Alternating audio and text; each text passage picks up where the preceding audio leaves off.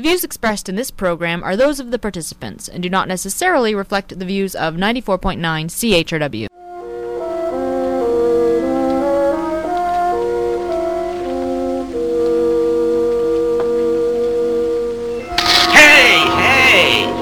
Hey! See that spark? Why do you think I jumped? It works, just like it said it would in the book. You'll burn the building down first thing you know. Oh, no, I won't, Mr. Ells. This is an experiment in electricity. Electricity, that stuff's dangerous. Stop fooling with it down here. How am I going to find out about it unless I fool with it? You told me I could experiment down here. You see, Mr. Ells, if that thing works, everybody's going to be able to use it all over the world. What is it? It's a new kind of light, something that's never been seen before.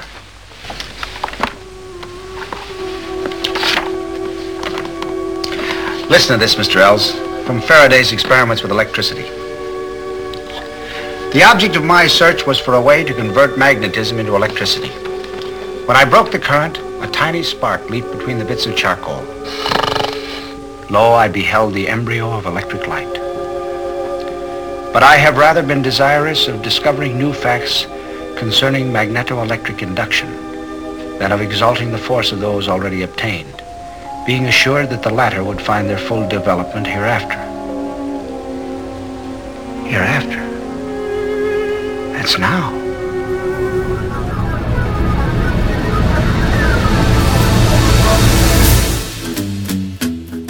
Good morning, London. It's Thursday, January 9th, 2014.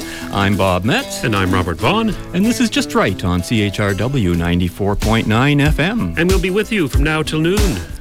And no, no, not right wing, it's just right. fade into color and color into black and white. Under the bedclothes, everything will be alright.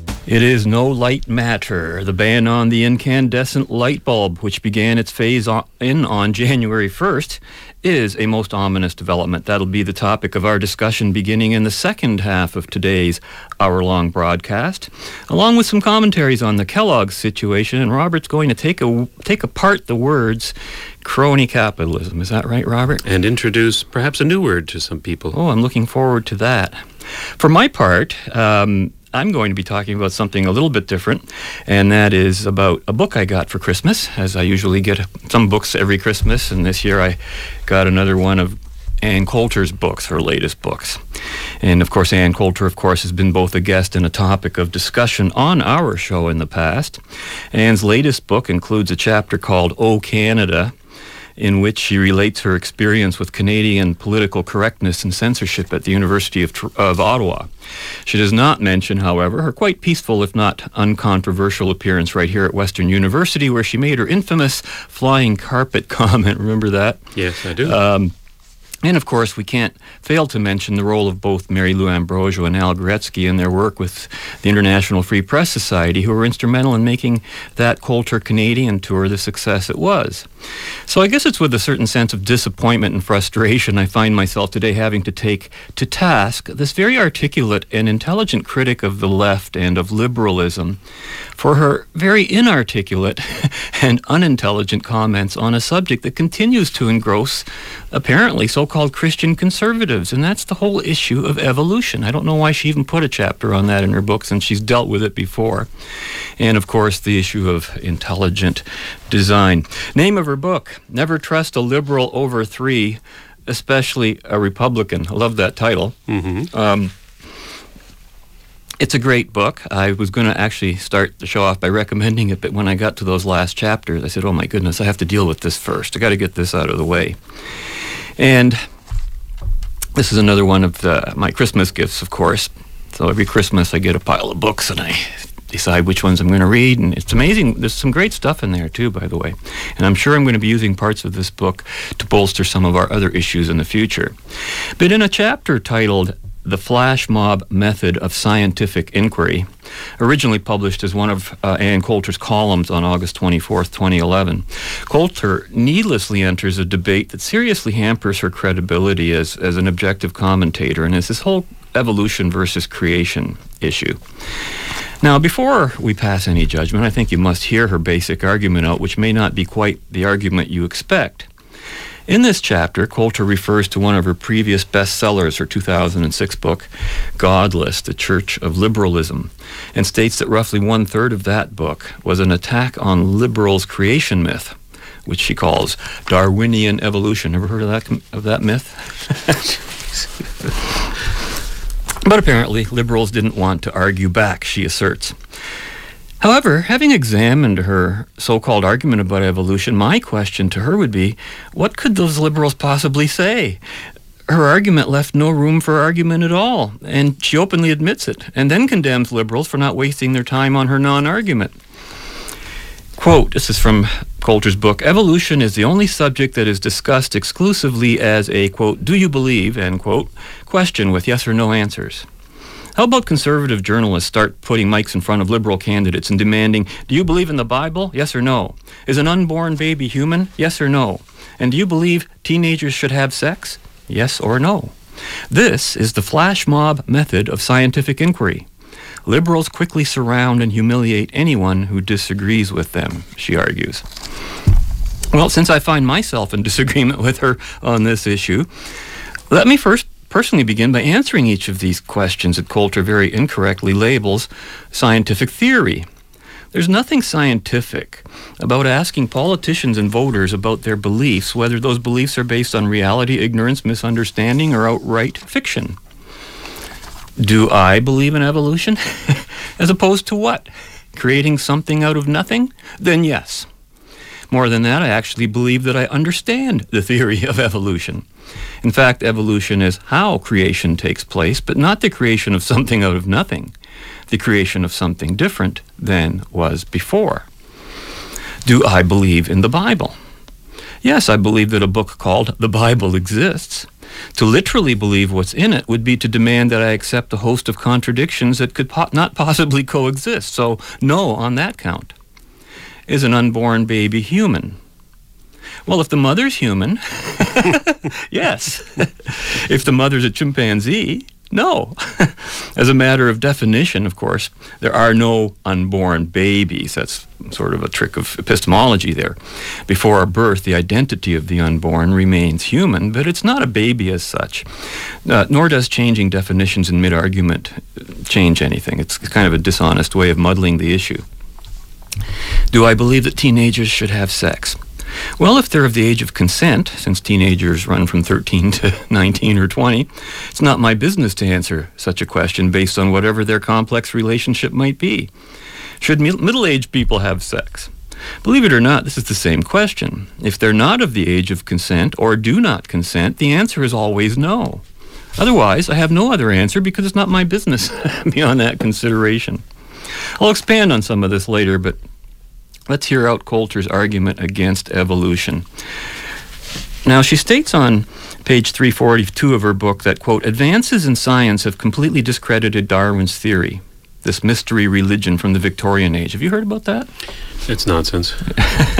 well, here's what she says Darwin's theory was that life on Earth began with single cell life forms which, by random mutation, sex and death would pass on desirable mutations. This process, over billions of years, would lead to the creation of a new species. The extremely generous test Darwin set for his theory was this if it could be demonstrated that any complex organ existed which could not possibly have been formed by numerous successive slight modifications, my theory would absolutely break down. If Darwin were able to come back today and peer through a modern microscope to see the inner workings of a cell, he would instantly abandon his own theory. It is a mathematical impossibility, for example, that all 30 to 40 parts of the cell's flagellum could all arise at once by random mutation. Even a mechanism as simple as a three part mousetrap requires all three parts to be working together at once to be useful. Complex mechanisms disprove Darwin's theory. Complexity. Isn't that amazing? You know, complexity isn't complex. It's very simple. If she wants to educate herself about the theory of evolution, then she should perhaps watch a, a YouTube video um, by what's his name, Richard Dawkins. Oh, she condemned him completely. She um, obviously watched it. It was called Climbing Mount Improbable, and he actually takes apart some very complex physical systems like the eye, yeah. and shows the progression through evolutionary changes of how such a thing, including the flagellum, can uh, come about. You know, it, it's interesting when she says random mutations. It, it's not random. That, that you know what what that means. That assumes that there's been a choice and, and intelligence behind it. Otherwise, random has to be by no, choice. no, they right? are random. Um, Uh, in the sense that they're unpredictable. Yes. No, they're random mutation. Well, I don't believe in randomness anyway. Right, that's what But they're they're random in the sense that. Um, having a technical failure here. random in the sense that a mutation in the genetic material is usually caused by some sort of radiation that comes, like cosmological radiation, hitting um, the cells in uh, a spermatozoa, and that uh, causes a mutation. Yeah, sure, you cannot predict it, but that's what they're talking about when they talk about random mutations. That's all. Well, I think it's more talking about whether there's a, a will behind it, because that's where her argument. She, she says it's a mathematical impossibility that all these parts could arise at once. Well, that has to be false, otherwise it wouldn't be happening. Therefore, the mathematical possibility or probability is 100%. And she's looking at the result and confusing it with the process. Uh, It's a process derived from the properties of what those things are, right? That's why they do what they do. And she says even a mechanism as simple as a three part mousetrap requires all the parts to be useful. Now, here she's confusing the man made with the metaphysical, and she's attaching purpose to things that sim- simply exist, assuming that survival is a purpose and not a Yes, process. It's also a non sequitur in a sense that the cell has already evolved to this point. It's not evolving, you know? Exactly. It's continuing to. So, um, you know, it's just amazing. She says Darwinians, concludes Coulter, accept unsubstantiated just so stories of evolution and ignore the patent absurdity of some of its constructs because they are committed to coming up with a theory that excludes God. And there's her argument. So I had to ask myself, how can someone who seems so logical on so many issues suddenly fall into this pit of non-logic and totally outrageous conclusions? Well, believe it or not, she answered her own questions in her book at the back, and in this, it, there's a chapter in the back that's sort of done in a question, you know, Q and A fashion, based on her BeliefNet interview, which was uh, recorded in July of 2006. Just some of the brief summaries of this question answer. Question asked was, when you say that most liberals don't believe in God, what is your evidence? She responds, I don't say most b- liberals don't believe in God. I say liberalism is a godless religion. Now, that's an interesting twist. Then she's asked, Are churches that don't agree with your politics or religious beliefs not really churches? Her answer, correct. They're called mosques. Question Don't many people whom you would classify as belonging to the Church of Liberalism define themselves as Christian or Jewish? Answer To the extent one is practicing liberalism, one is not practicing the religion of our Father. Question Is it possible to be a good Christian and sincerely believe that a bigger welfare state and higher taxes to fund it is the best way in a complex modern society to, for us to fulfill our gospel obligation to help the poor? Answer Possible, but not likely. Confiscatory taxation enforced by threat of imprisonment is stealing, a practice strongly frowned upon by our Creator. Oh, God, that's right. No, I'm absolutely. Um, uh, I don't know. Put it back by Ann You're, you're looking at me like I'm making she, this up. she is throwing in an arbitrary, and the only way you can argument uh, against an argue against an arbitrary, the arbitrary being the existence of a god, is to simply say that it's arbitrary. Therefore, we cannot go any further in this debate. That's right. Evolution doesn't exist, she claims. And that's so therefore, there's a god. So, so this is why I'm Sorry, no, that's not a logical. That is a non sequitur. It does not follow. exactly, and you know that's also why I, I don't know why she's surprised that nobody's arguing with her. What's to argue with when you, when you come out with arguments like this? And she's asked, you say that Darwin's theory of evolution is about one notch above Scientology and scientific rigor. So, what do you think really happened? Did God create the world in six days? Did He create each species separately? Did he set a chain of causation in motion? Did he cause evolution in the sense that all the species are related to each other, but God guided their descent? And here's her answer These are unanswerable questions, Really? except the latter. God did not cause evolution because evolution doesn't exist. My faith and reason both of those things. Tell me that God created the world, and I'm not particularly interested in the details. I'll find out when I meet my Creator. There, it- that's it. Debate's over. That's right. Yeah, my faith. There, there you go. Debate's over. Your faith. Okay, so you're not willing to listen to reason, or evidence, or logic. Well, you realize the joke of this What's that? is that she always complains that the liberals have no, nothing to stand on because they, they're a religion, and that they argue on faith and on religion. you see, there's there's the ultimate irony of this. And she's asked, can there be such a thing as intelligent design without a divine designer? And she answers, yes, in order to explain the vast evidence of intelligence throughout the physical world while excluding God, Cambridge astrophysicist Fred Hoyle and Chandra uh, Wickramasinghe, as well as Francis Crick, winner of the Nobel Prize for his co-discovery of DNA, they concoc- concocted theories about intelligence being transported from outer space to Earth on comets or spaceships. Of course, some might say that begs the question, who's the intelligent designer in outer space? Obviously, she wasn't listening to our last broadcast when you were talking about extraplanetary terraforming. I guess we would have been the intelligent designer coming from outer space in that situation, eh, Robert? I wouldn't waste my breath uh, debating anybody on this. As a matter of fact, we have a couple of friends who who do not believe in evolution, and they're they're very intelligent people, much like Ann Coulter. We agree on 99% of anything political, but when it comes to something like like the existence of an arbitrary, like a god, or the theory of evolution, um, their ignorance basically is, is the stumbling block. They cannot, as Ann Coulter says, well, you can't have a flagellum um, because that's too complex. When we can actually display exactly how that evolved, There you go. or the eye. But there's evolutionary stages where you can actually demonstrate how the eye I- I- evolved. you know, I don't know whether the the the debate of Christians and the whole evolution thing is really about evolution at all. I think it's really a moral issue. And what I want to cite with that is another point of view on the evolution debate that I disagree with, the one we're going to hear now, coming up from Star Trek Enterprise, mm-hmm. which is possibly one of the most despicable episodes Yep. of Enterprise I've ever seen in terms of the moral decision they arrive at. And they arrive at it over an issue of evolution. And I'm sure Coulter would disagree with this, as would I in this case. Mm-hmm. Let's listen in on this and we'll talk about it when we get back. Any progress? The uh, research has been challenging, to say the least. A cure, Doctor. Have you found a cure?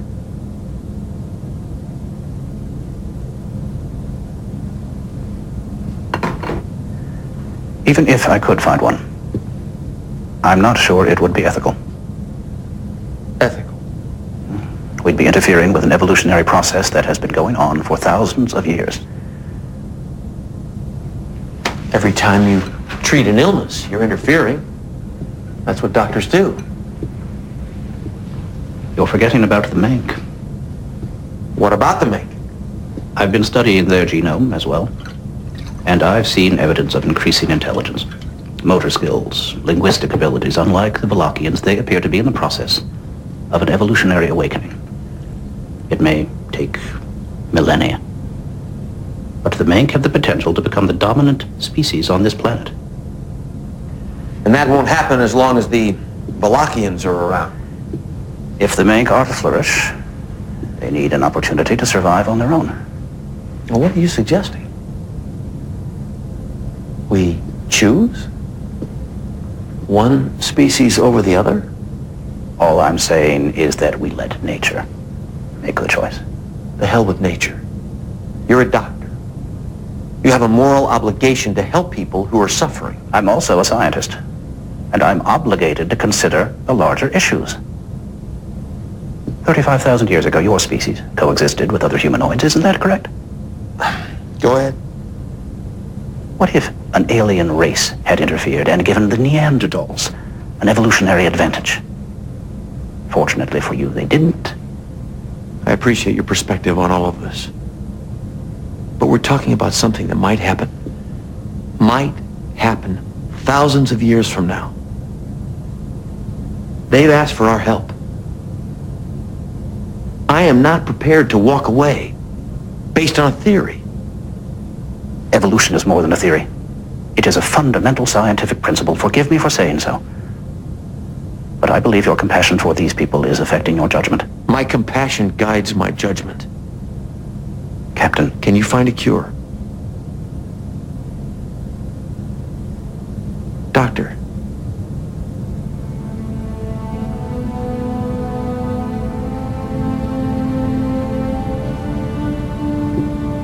I already have.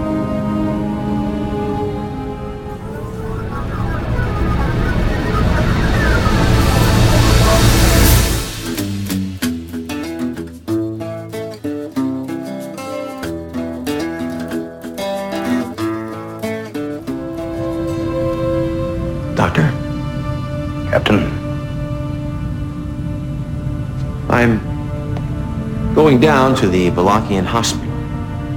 sir. It would go against all my principles if I didn't ask you to reconsider what I have reconsidered. I spent the whole night reconsidering. And what I've decided goes against all my principles.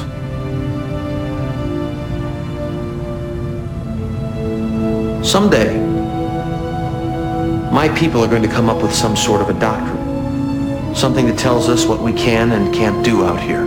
Should and shouldn't do. But until somebody tells me that they've drafted that directive, I'm going to have to remind myself every day that we didn't come out here to play God. Well, there you go.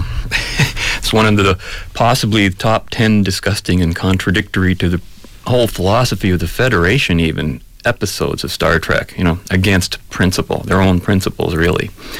And, uh, you know, just one of the worst episodes ever. We're not here to play God, says Archer. Well, actually, Captain Archer, yes, you are, because God won't do anything. You are God's hand in the universe, and in the light of knowledge, that responsibility is unavoidable without making a moral choice, and that's the whole issue here. If you were ignorant and didn't have the cure, then no one could, ex- you know, could fault you for not doing anything. But given that they asked them to help, they said they would, they found the cure, and then they wouldn't give it to them, right? I'm going even just on a contract basis, that's wrong. But that's the whole issue, even of the issue of, of, of religion, you know, the whole point of light of knowledge being cast out of the Garden of Eden and the whole thing, because that's when we became moral beings in in a symbolic sense. In the, night of, in the light of knowledge and reason, here are the choices. Choice number one, the not here to play God argument, means that in this Star Trek example practice, to choose to kill in favor of an unknown future, which is just like the Green Movement, right? We'll kill everything today to save the planet for some imaginary future a billion years from now. Or number two, save the lives you know you can save, and nature be damned, as he said. And that is the correct decision. The first choice is immoral, the second one is the moral one. The so called doctor abandoned his doctor's hats for the scientist's hat, although the real hat he put on was the hat of God. You know, it's clear in this issue, and just like Captain Archer on the Starship Enterprise, Ann Coulter, too, is willing to abandon principle. The rational principle on which her commentaries and observations about liberals seem to be based for a completely non rational non principle of subjectivism and intrinsicism on this issue. Isn't it funny how both of them kind of took different points of view on the evolution issue and ab- had to abandon principle both ways? You see what I'm saying there? Yes, I do. Now, here's to me the bottom. th- th- I- I've said this before. The presumed debate between creationism and evolution is a non starter. The two topics have nothing to do with each other. Even if creationism is how existence began, evolution would still be a fact and would still be an issue. The issue of creationism is about creation itself, of all existent matter, living or not. It has nothing to do with life per se, but with existence. And with regard to the issue of creationism, there is one and only one consideration to be taken into account. It's black and white, and it's absolutely clear. Is there such a thing as non existence? In the grand physical and metaphysical sense of the word. Because without non existence as a metaphysical fact, there would be no need or cause of creation. So you have to start with non existence. Does that make sense to you if you're going to go it that way? If you're going to go that Yeah. way, So there is no first cause, but merely the axiom that existence exists, and that existence itself is the supreme being. No first cause, just B cause. Ain't no such thing as nothing, honey, 'cause if there was, wouldn't that be something? We say that a lot. And it was Aristotle, of course, who insisted that existence continued to exist whether one was capable of perceiving it or not, while Plato insisted that reality was formed basically more in our, our minds. Now, here's what I'm thinking about species evolution. This is about species, distinctions. This is where a big issue comes up. Did, did we come from monkeys and all that stuff? I'm going to say, looking back, that species evolution is not an act of God or even a scientific or biological thing, but an act of definition. The birth of a new species is an epistemological event, not an event in nature. Mother Nature, being mere process, doesn't know one species from another.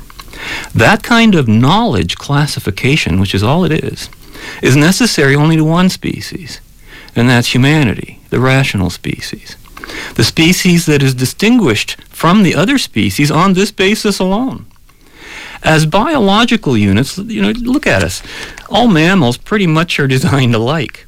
Whether a man, woman, child, or a chimpanzee, gorilla, cow, horse, pig, monkey, dog, cat, mouse, it's kind of coincidental, isn't it, that we pretty much all have four appendages, whether we're upright or on all fours, that we have mouths to eat with and communicate, genitals that are all pretty much designed alike, two eyes, one nose, two ears, varying levels of hair, heart, lungs. I mean, I could just keep on going. We're, we're all pretty much alike in, as biological units.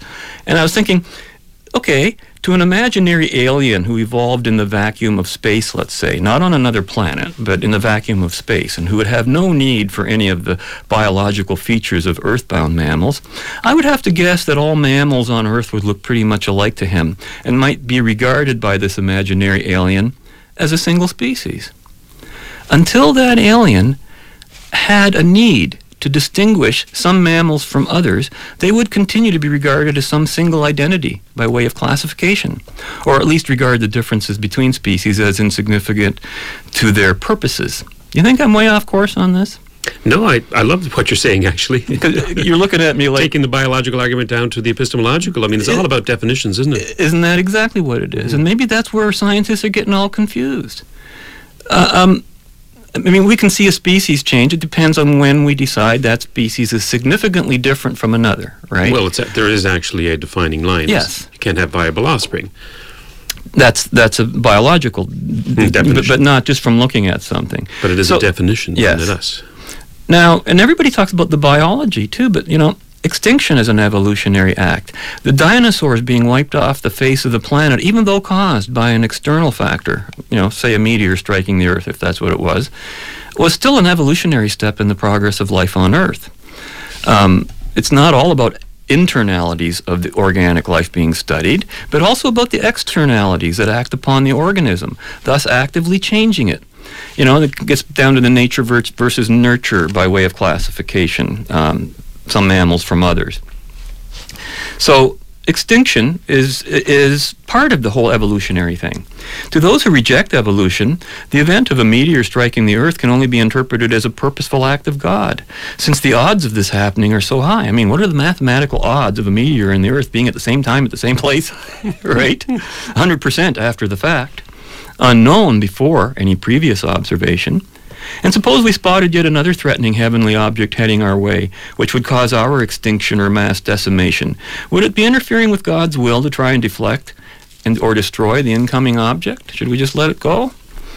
Of course, to the religiously committed person, the untrue believer, all of these existential issues don't even really matter. It's the life issues they're concerned with, and God's creation continues with every passing moment, which is why, for example, a purposeful intervention with a pregnancy is considered to be defying God's will in some sort of way.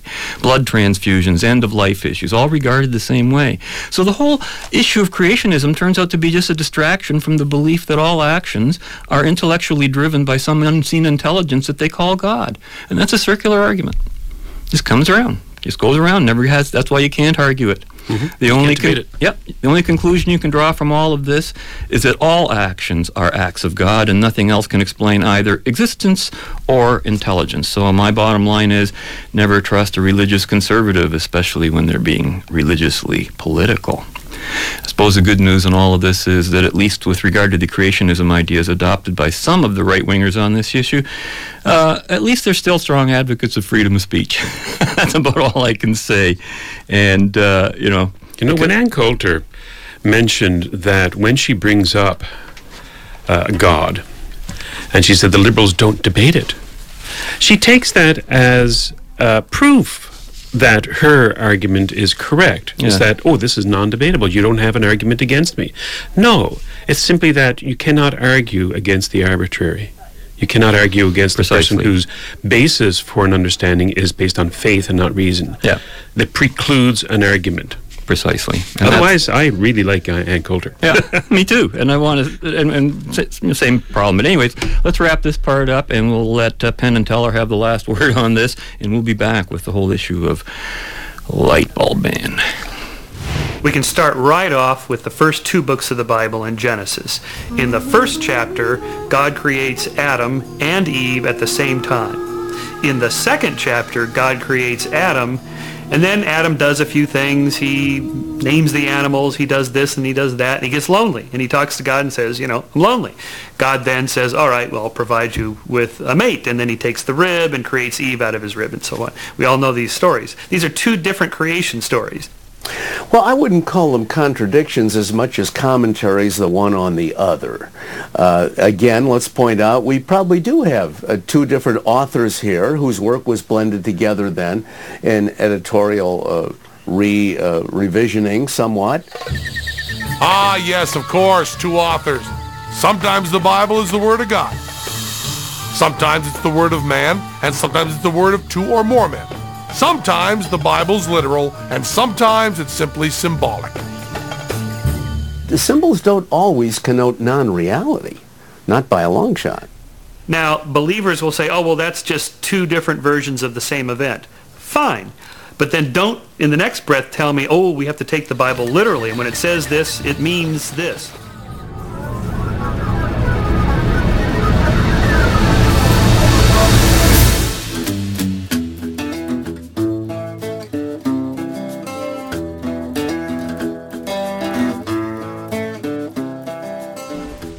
Take it easy, Jim.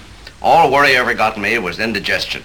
Look, Snade, if Edison gets the franchise to light this town, I may as well make a bonfire of my gas stocks. Well, let him have it. Uh, The light probably won't work.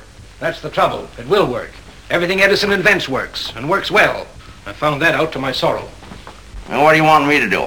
Stop him from getting that franchise. I see no reason, gentlemen, why Mr. Thomas A. Edison should not be granted a franchise to electrically illuminate the specified district under discussion. Mr. Chairman, your own enthusiasm is not shared by all of us by a long shot. We are asked to let this man use New York as a testing ground for his... The light has been tested thoroughly. You've been shown that its fire hazard is so much less than that of gas that... Just a minute. Gas is not on trial here. No, no, but I can see that the electric light is. Gentlemen, I've told you that we're willing to put our wires underground so they will not overburden your telephone poles. I've assured you we'll take every other necessary precaution. I still say the risk is too great for his impossible claims. But they're not impossible. And even if they were, my associates and I are the ones taking the risk. We're not asking New York City for any financial aid. We're merely asking for permission to install our equipment at our own risk, at our own expense, and if we fail, at our own loss. Well, that seems fair enough. Shall we vote on it? Yeah. yeah. Mr. Edison. One word, please. I demand to be heard. Mr. Taggart, this is extremely presumptuous. Let him speak. He's a taxpayer. Now make it brief, Mr. Taggart. Thank you. I want to respectfully call the attention of this board to the law which requires that a specified time limit be put on all contracts. Mr. Edison's project must be completed on some definite day. That's the law. Mr. Edison, uh, how long will this uh, experiment of yours take? It won't be an experiment, Mr. Taggart. Please, don't let's quibble. How long will it take? It'll take a year, perhaps two. There we are, gentlemen. One year, perhaps two. That means that for two years, the streets of the city of New York are to be torn up and traffic at a standstill. As a taxpayer, I protest against such an outrage. I protest with all the vehemence at my command. Well, what would you suggest then? I suggest that Mr. Edison be limited to three months. Can you do it in three months, Mr. Edison? No, sir. And I doubt if Mr. Taggart could pipe the same area for gas in three months. The gas is already there, Mr. Edison, functioning for the benefit of thousands of grateful taxpayers. I say those taxpayers have rights. Rights it's the duty of this board to protect. Mr. Chairman. Mr. Edison. I didn't come here this morning to deprive the taxpayers of any rights. I'm inviting this board to let them make use of a discovery which will endanger and handicap no one but those who are afraid of its competition with their own monopolies. Your own experts have shown you that the electric light is practical. Its enemies know that it will be a cheaper form of illumination than gas, and that's the reason they're against it.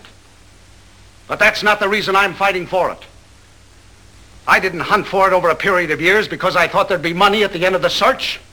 It's because I've always known that if we could find a light without a flame that you could put into homes where men and women are ruining their eyesight under oil lamps and gas jets, where surgeons are performing operations, where doctors are working over microscopes, men down in coal mines, people everywhere could have a safer and a brighter light, that I'd be doing something that every one of them would be grateful to me for, whether they ever paid me in money or not. Now that light has been found. What are you going to do about it?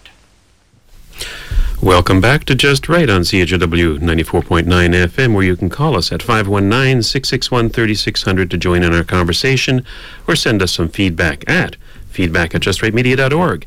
And if you go to our website at justrightmedia.org, you can also find links to find us on YouTube, Twitter, and iTunes. Every one of our archived episodes is available on iTunes and is a great, easy way to listen to the program or past programs on your morning commute.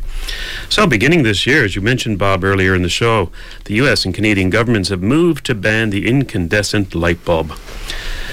The same bulb which Thomas Edison and others spent their lives developing and perfecting. And while it is suspected that these governments around the world, by the way, Cuba, I think, was one of the first ones in 2005, um, who are banning these bulbs for environmentalist reasons, that apparently is only half of the story.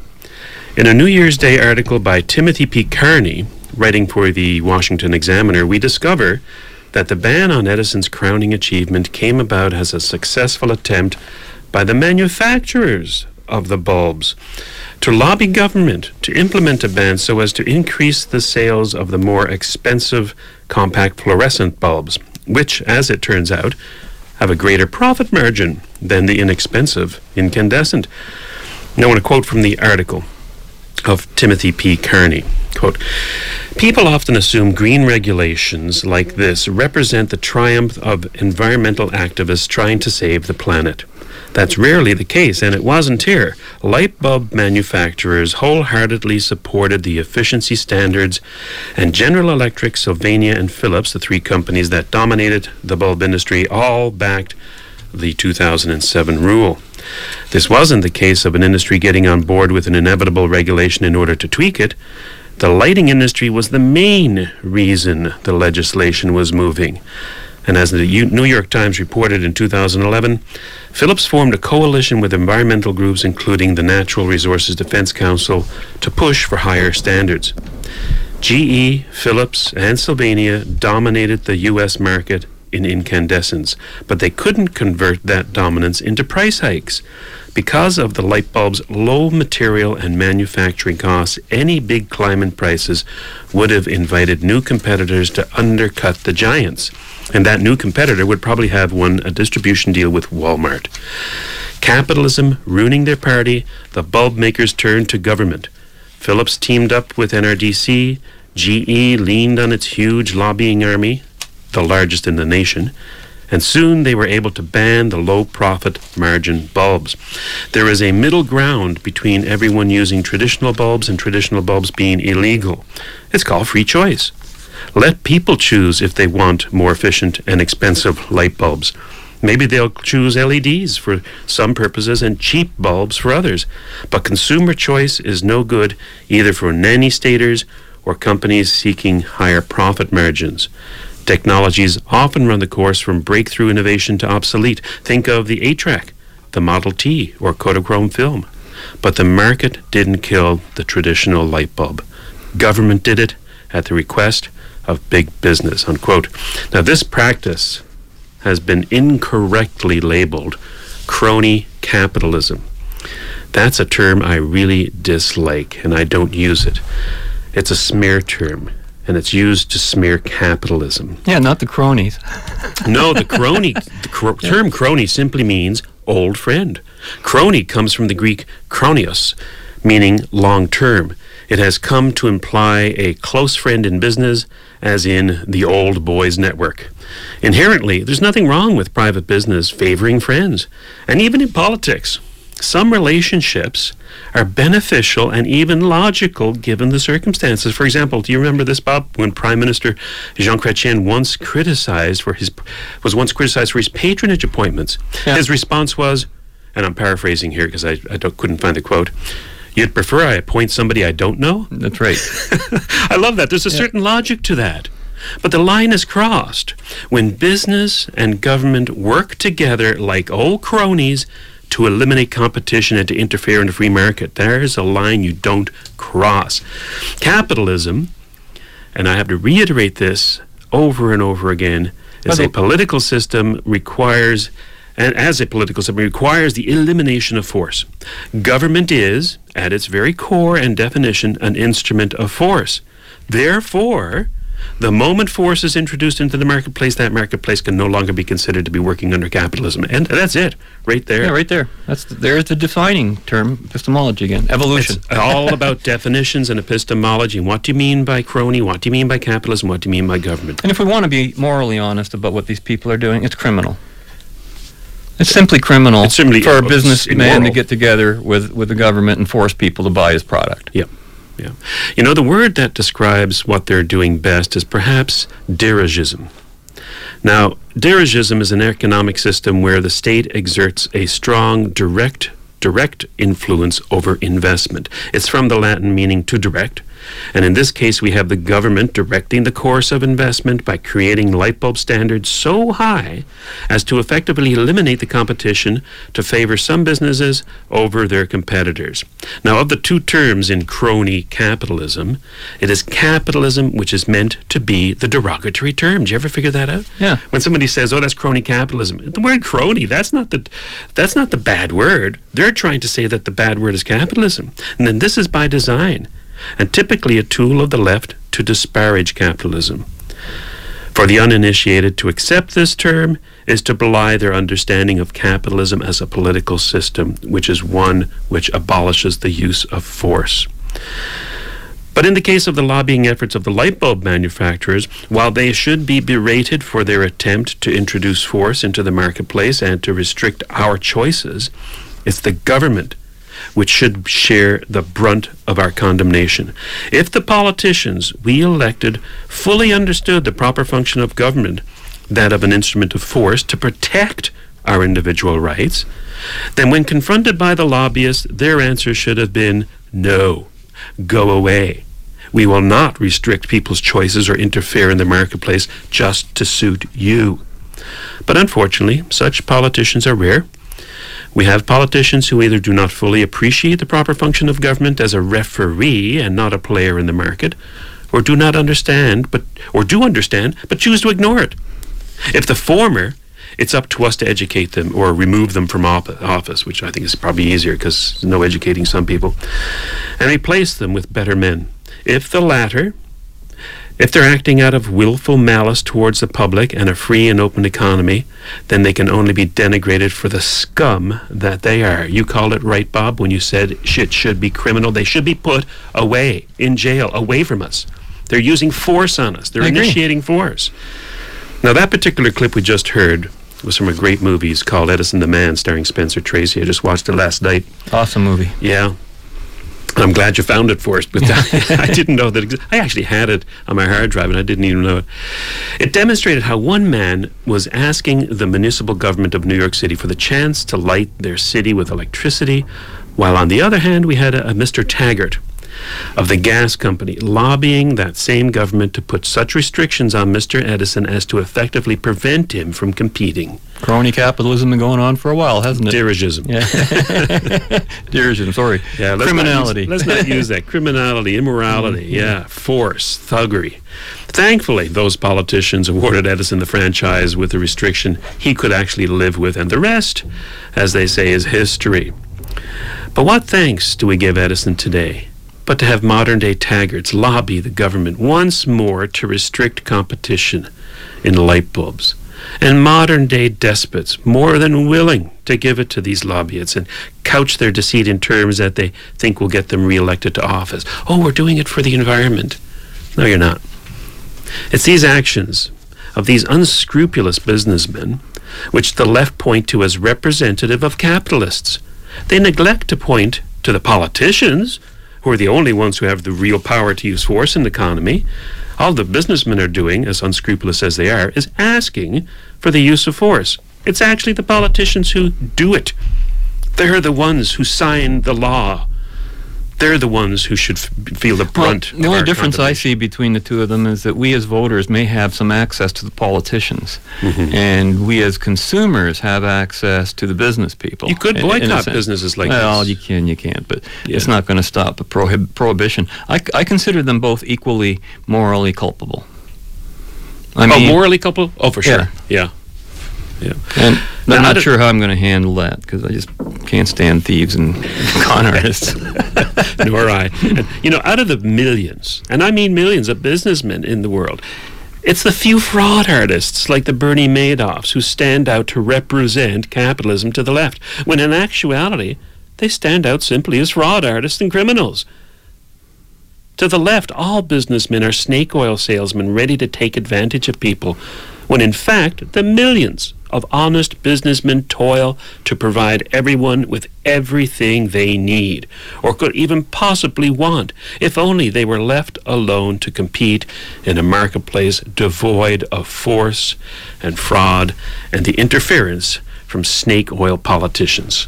We'll be back right after this. Tonight marks the return of our Tri-County freelance consumer investigator. Wonderful man who's helped us um, look at all the rip-offs going around for the consumer these days in Ohio, all over the Midwest. Please welcome with me Mr. Lou Moffat.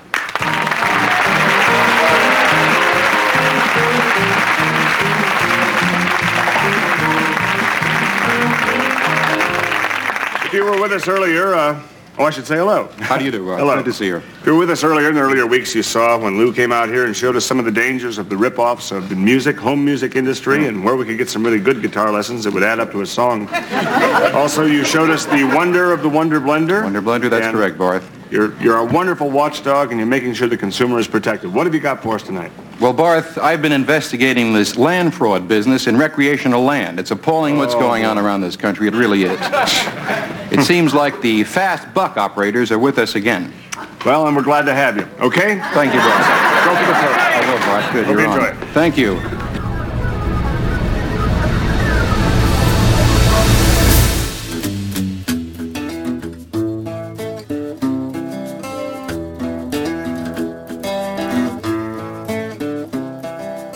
See everybody. You know, I travel around this great country of ours investigating fraud. And what I found in the real estate business is absolutely appalling, especially down in Florida. If you investigate real estate down there, down there, friends, you'll find it's something like this orange. Watch out because it could be half water. Something else too, friends, that I found. You know, but frankly, what what you're looking for in real estate investments, of course, is investor security along with recreational features. Now, that, that's a tough order to fill, isn't it, friends? Well, I found one development I think that I could recommend. Beautiful Lake of the Slough. Sounds terrific, doesn't it, friends? You bet it is. Because let me tell you, if that development had an apple tree, you'd think it was the Garden of Paradise. And frankly, friends, now is the time to buy a beautiful Lake of the Slough because this is this is a drought year, as you know, and there's no water in it.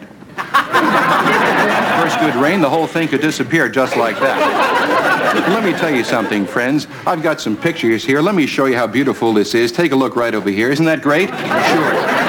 This is beautiful Lake of the Slough, huh? Sure. Now, right over here, of course, this has every recreational feature you've ever dreamed of, and it's all in, ready to go. Look right over here. Here's the proposed golf course right down here. Doesn't it look good?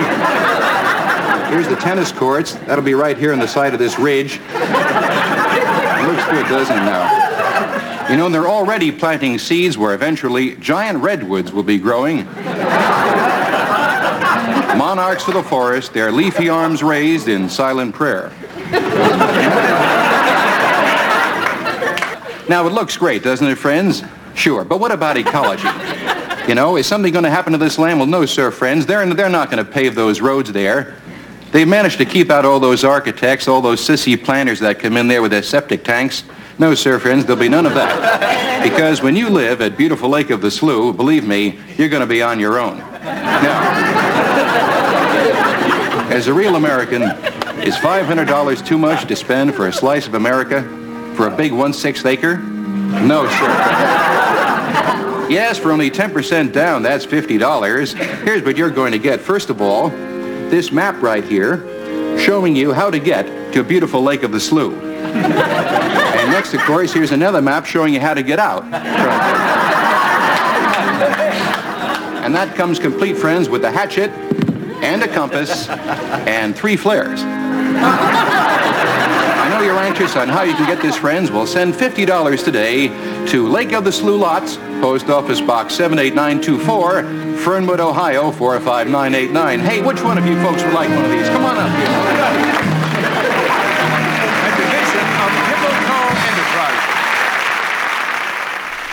Caveat emptor. That, of course, was from Fernwood Tonight. Yeah, caveat empty. if, you saw those lots, they were just just flat land. That was it. Yeah. So recently, couldn't even find a cactus. no.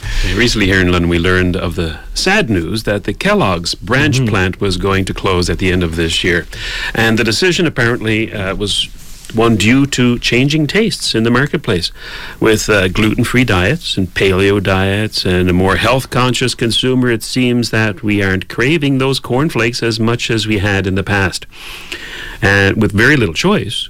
Kellogg's decided to consolidate the manufacture of breakfast cereals, resulting in the loss of our local plant. Now, this is the nature of business survival in the face of a fluid demand. It wasn't the fault of the labor union. It wasn't to some due to some capricious action on the part of Kellogg's. It was a direct consequence, apparently, of our own choices as consumers. But for some who have nothing but greed in their hearts and loathing for business and capitalism, that's not enough of an explanation. They want it all, they want it now, and if possible, they want it for free. This letter recently appeared in the London Free Press in response to the Kellogg's branch plant closing. Quote, it is imperative that the City of London show its support for Kellogg's employees by immediately renaming Kellogg Lane.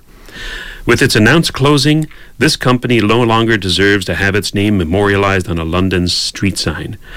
To not do so would be a figurative slap in the face to those who will lose their livelihood. This will ultimately include more than those employed by Kellogg's. While a name that reflects Kellogg's corporate policies, such as Corporate Greed Lane or American Protectionism Alley, holds a certain appeal, I would lobby for something more positive. This road can be renamed after the company with the vision required to expand or found a business on the premises Kellogg's will abandon. To that end, our city and provincial governments need to direct their attention to attracting new business to this community or London. Uh, or London will eventually resemble Flint, Michigan, and that was signed T.L. Smith of London. Well, to T.L. Smith of London, I have this to say. You have obviously forgotten or do not care to remember the billions of dollars Kellogg's has generated in wealth in this town for decades, for the decades it has operated here. To you, a business must apparently forsake the welfare, uh, welfare of its shareholders and its own survivability to satisfy the likes of a person who sees business as a perpetual gravy train immune to the whims of the marketplace and the choices of its customers. To you, time must stand still for a hundred years so that a hundred years from now you would expect us to still be staring starting our mornings with a snap crackle and pop regardless of how people's tastes may have wanted to change. To T.L. Smith and folk like him or her, a business is just fine and dandy when it's making a profit, but when that market sours and the business must close, all of a sudden it's a greedy corporation. Probably run by some top hatted man dressed in black who looks out of a penthouse window, twirling his handlebar mustache and cackling to himself. Grow up. Businesses come and go. People often lose their jobs and move on. Been there, done that myself. Markets and consumer choices change from day to day. Kellogg's served this town well, and instead of crying in your milk about the loss of the company, we should perhaps erect a statue to Mr. Will Keith Kellogg of Battle Creek, Michigan, and the prosperity he has given to the thousands, if not millions, who work or have worked for him throughout the world, and the joy he gave to the billions of people who enjoy his products. Erect the statue, but move on. Perhaps T.L. Smith, rather than running to government to attract new business to this community, can create his own business. Let's see you try it. And employ hundreds of people and provide the marketplace with something it wants or needs. Or am I, am I just asking too much? Um, you know, yeah. For some people, But yes. there- there's a there's a bit more to it than that. You can't fault Kellogg's for their decision. No. But if you go back far enough, and I heard some discussion on this, apparently they once asked for expansion in that area of the city, and this went back uh, one or two councils ago, and they didn't get it. Mm-hmm. Uh, they are not leaving Canada. They're going to another place in Yes. Canada where they could expand, and it just it could well be that we would have been the place they would have expanded to had we allowed them. Yes. Again, but, but that was a involved. decision made a long time ago. You can't blame Kellogg's for for their follow up today. No, as a matter of fact, They're still there for a year, by the way. They haven't closed yet. Oh, no, at the end of this year. Uh, but that reminds me of the uh, pharmaceutical, um, uh, the medical pharmaceutical company here, uh, just off Second Street, who wanted to expand, but the city uh, chose Fanshawe, Fanshawe College for the land rather than this private company. And uh, mind you, Fanshawe College is also a private institution, but then that company had to read, you know, reconsider staying in this in this Mm. city. So government once again gets involved uh, to the detriment of uh, people. But m- mind you, that's not to say that Kellogg's may not have closed at the end That's of the year. true. here. Anyway, we don't know. That's we can't true. we can't place that blame on the labor union. We can't place it on the city. All we can say is that. Thank you, Kellogg's, for the uh, the good times that you had while we were while we enjoyed your, your plant and the, all the people that you employed and the millions upon millions of dollars that you generated into this small burg of London. Well, I guess we don't all have to be crying in our milk. We can pour some cereal in our milk if we want to. Do you know Kellogg's put out a cereal? You know what it was called? Just right. Just right. you got that one right. I know. And that's it for another week, our first week in 2014. We'll be back again next week when we'll continue our journey in the right direction. Until then, be right, stay right, do right, act right, think right, and be right back here. We'll see you. Fade into color and color into black and white. Under the bedclothes, everything will be alright. Say, that is a good place for a pole. Then you won't have to run the line over the hill, across the creek, through the apple orchard, and then up to your house. That's why we chose it. Uh, that'll be $800 $800 for what? for putting a pole on my land. On your land?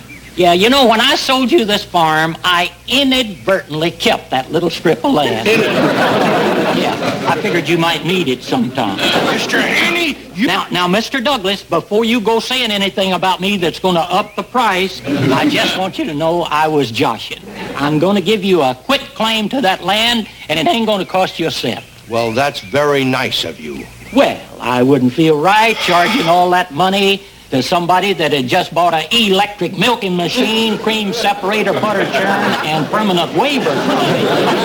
Mr. Haney, you're a pirate! Care to buy a Jolly Roger?